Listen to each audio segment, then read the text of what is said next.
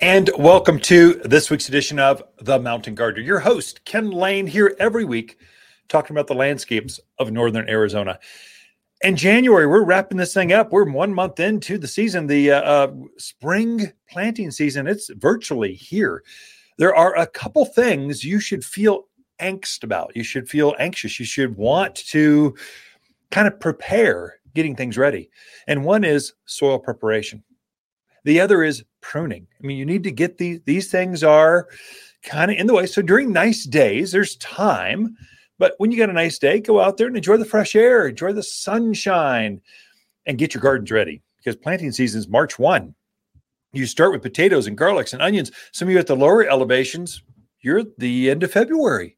We're, we're basically a month out before we start. We're already starting to get like the 2024, their seed are here, fresh freshly tested. They're they're, they're 90% plus germination rate, very good quality seed. They're just here.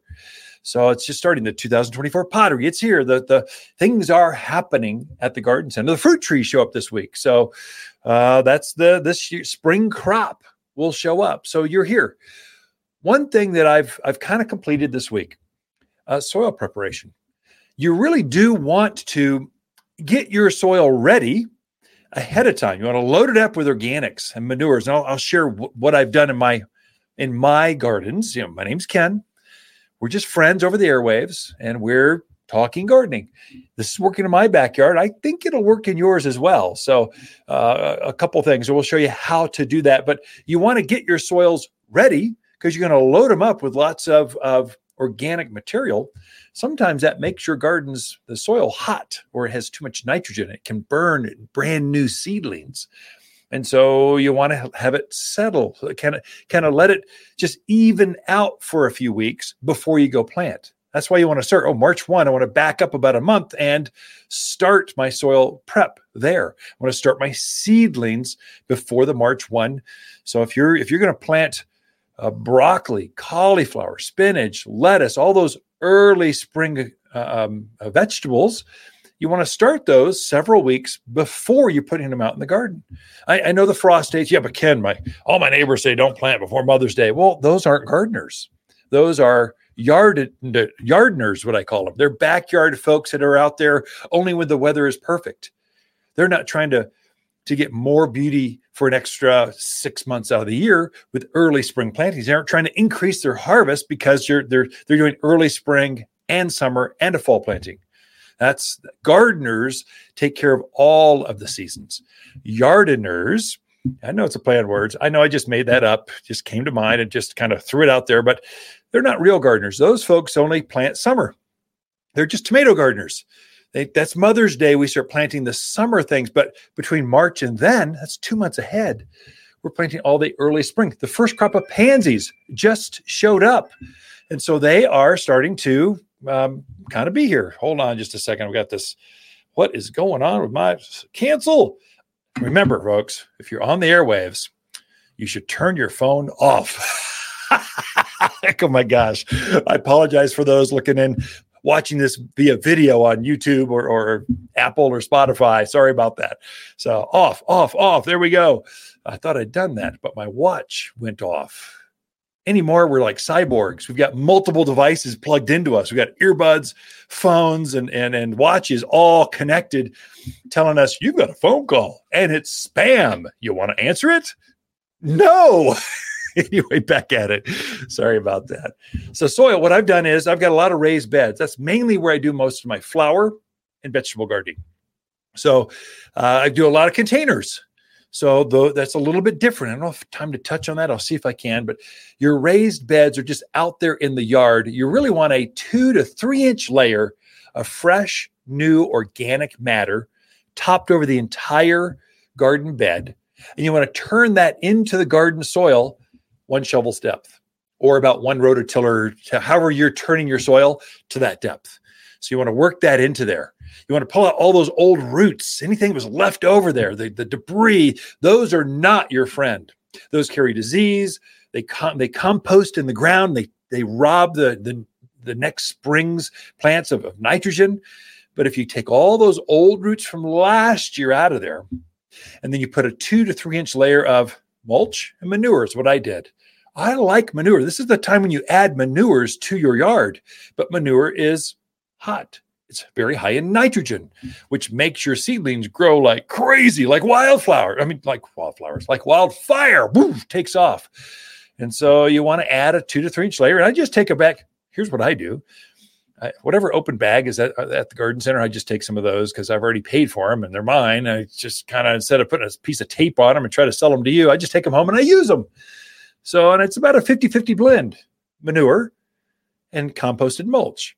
So the mulch we have, we, we composted for over a year, screened down to quarter inch minus. It's very fine. It looks like rich. It almost looks like a, a large coffee ground. It's like that. The manure we have is composted an extra six months just so we can deodorize it. I just I find it offensive to sell customer gardeners stinky, gross things I put in the back of your Lexus. It's just rude. I'm not going to do that. So we take the extra time to deodorize it. So it's not, in fact, you can't even tell it's manure. It looks like compost, but it's richer. And so you want to do a 50 50 blend over that, over that raised bed, over that uh, garden plot, and then turn that into one shovel's depth. Now, there's a couple things I add to that. I'm, I'm again, I'm a kind of a lazy gardener. I want to add as much as I can. And when I've, if I'm going to take a shovel and turn things down, I'm going to power up the rototiller. I want to till it all at once. I don't want to do it two or three times, just once and done. I'm out.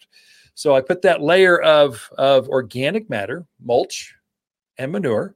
I'll add my fertilizer for spring. So I make a fruit and vegetable food. It's an organic food, but I like that one, either for flowers or vegetables, either one.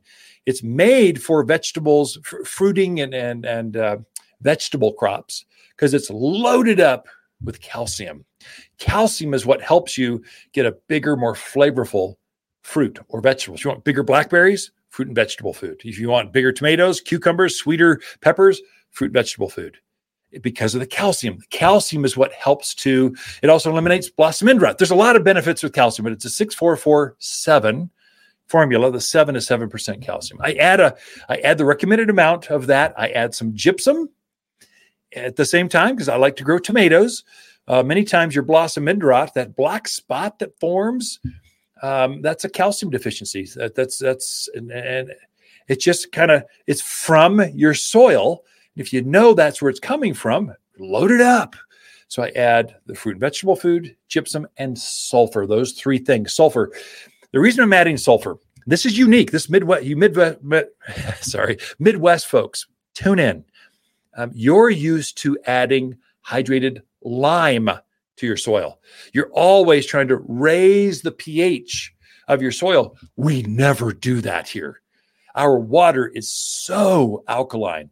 If you were to add more lime to your soil while you're turning this in, you would just sterilize the soil. It would be so just you take your pH and put it off the charts. And so you're probably your backyard, wherever you're tuned in. I'm tuned in for Sedona. I'm different. You're not. I'm from Camp Verde. I'm different. You're not. I'm from Mayer, Dewey, Humboldt, Prescott Valley. You are the same as the rest of us. Oh, yeah, but uh, Skull Valley, and Bagdad, we're different. No, Paulden, Skull Valley, we're all the same. Chino, you're the same. We have very alkaline water and terrible soil. So you got to help plants with this. So you got to change the texture by adding some some organic matter and you need to change the chemistry by lowering the pH.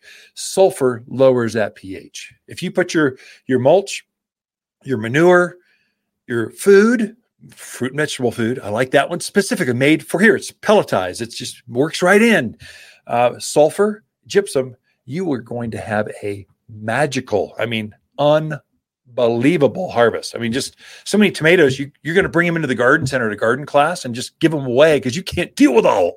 If there's so many off of three plants, you got to be kidding me. It's going to be that kind of so many cucumbers. So many folks complain about their cucumbers and eggplants. They just don't form well. Well, that's the reason the, the, the nutrients are not quite heavy enough.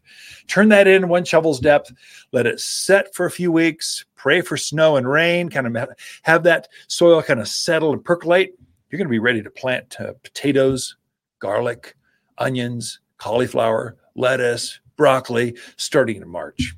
Anyway, we got a lot in store for you. Lisa Watters Lain coming in right after this.